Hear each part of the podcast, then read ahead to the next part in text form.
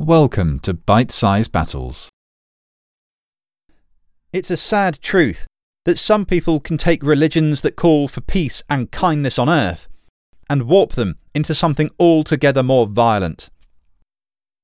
It comes back again to this very idea of competition that my religion, my God, is greater than yours. So great, in fact, that I'll prove it with the sharpness of my sword. The many wars of religion that history has seen have been some of the most bitter of all. Two sides fervently believing that they're the ones in the right and that they will fall foul of the divine if they fail, often means that there is very little room for compromise, quarter, or ultimately peace. Even today, some of the most intractable conflicts ultimately stem from two or more sets of religious rivalry and in some cases, it's even the gods themselves who demand that their people go to war. Welcome to Why We Fight Religion. Over millennia, ancient religions have thrown up countless gods associated with war. Some of the most famous being the Roman Mars, the Greek Ares, and the Norse Odin. They could all be called upon in conflict and battle to help savage their opponents. But the gods of the Aztecs demanded war. Long before Hernan Cortes arrived on the shores of what's now Mexico in 1519, the Aztec Empire routinely went to war to satisfy the bloodlust of their gods, like Huitzilopochtli. They needed a regular supply of captives who would be sacrificed atop their temples fail, and the Aztecs believed that the gods would go mad with rage and do all sorts of terrible things to them, like withhold the rain or even set fire to the capital, Tenochtitlan. So out to war they would go, beating down enemies and taking thousands prisoner who were led straight to the major temples. The victims were strapped to a sacrificial stone, and the priests would use obsidian blades to cut out the still beating hearts and raise them to the sky in offering. Sometimes the poor people were even burned alive first, but not so much that they had died. It was important that the heart was still beating. Religion, then, was one of the main driving forces behind Aztec warfare and drove the Aztecs to dominate 80,000 square miles of Mesoamerica. And of course, when Cortes did show up and begin his conquest, it was partly out of his greed for gold, but also partly his Christian horror at the human sacrifice which he saw around him. The Aztec heathens needed to be crushed and the survivors converted to save their souls. Tragically for the Aztecs, smallpox and Spanish gunpowder wiped out so many that there weren't many left to convert. It's estimated that up to 8 million Aztecs died from smallpox in just one year following Cortez's arrival. And by 1578, the number of dead had risen to 25 million. Just over 200 years before Cortez annihilated the Aztecs, probably the most famous religious war of all time began in earnest. The mighty clash of Christianity and Islam, known, of course, as the Crusades. Beginning in 1095, Christian armies from Europe marched into the Holy Land of the Levant in a bid to reconquer the region from Muslim expansion, which had been ceaseless since the 7th century. Muslim conquests had been an extraordinary military expansion, and when they began to bear down on Jerusalem in the 1090s, the Catholic Pope Urban II called for Christendom to unite and repel them. He even raised St. Augustine's principle of bellum justum, or just war, to bellum sacrum, holy war. Islam has the concept of jihad, meaning struggle, and now jihad and bellum sacrum were going to butt heads in a big way. For 400 years, the Christian Crusaders fought a seesaw war with Muslim Saracens, and it was all about religion there were egos and treasure involved, but make no mistake, This was a vicious clash of religious driven civilization. Ultimately, we know that the Muslims won the contest, and eventually the Ottoman Empire would rule the region and press into Europe itself. It was to be Polish winged hussars riding to the aid of their Austrian brothers in arms at Vienna in 1683 who finally checked the Ottoman advance. For the Ottomans, Islam had always remained their primary driving force. And for the Europeans, it wasn't just their territory they were fighting for.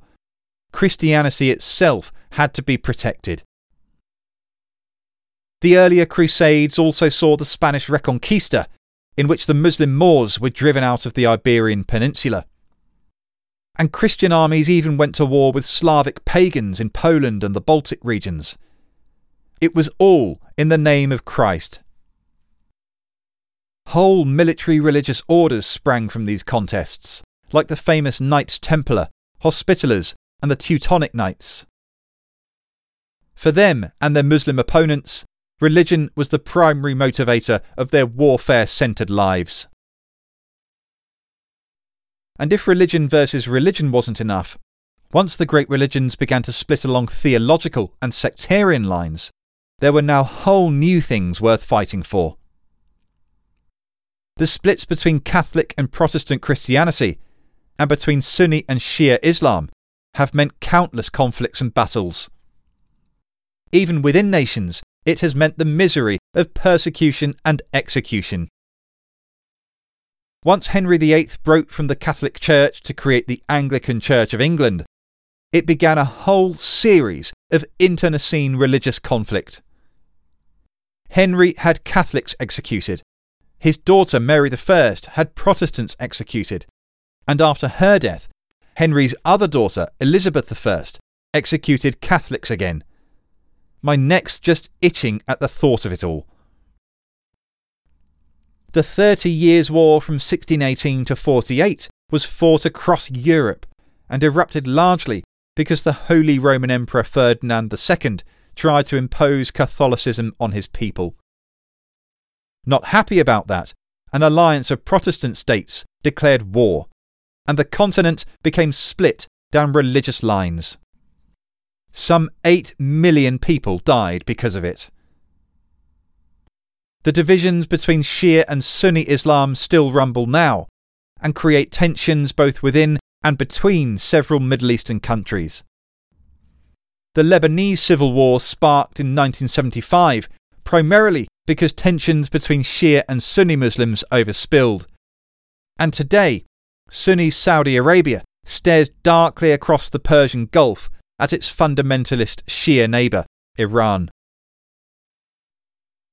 And that's to say nothing of the intractable Israel Palestine conflict, which still deeply troubles the region today. Both Jewish Israelis and Muslim Palestinians have ancient claims to the land of Israel. And the problem is made even worse by the fact that Jerusalem is such a holy place for both religions, as well as Christianity.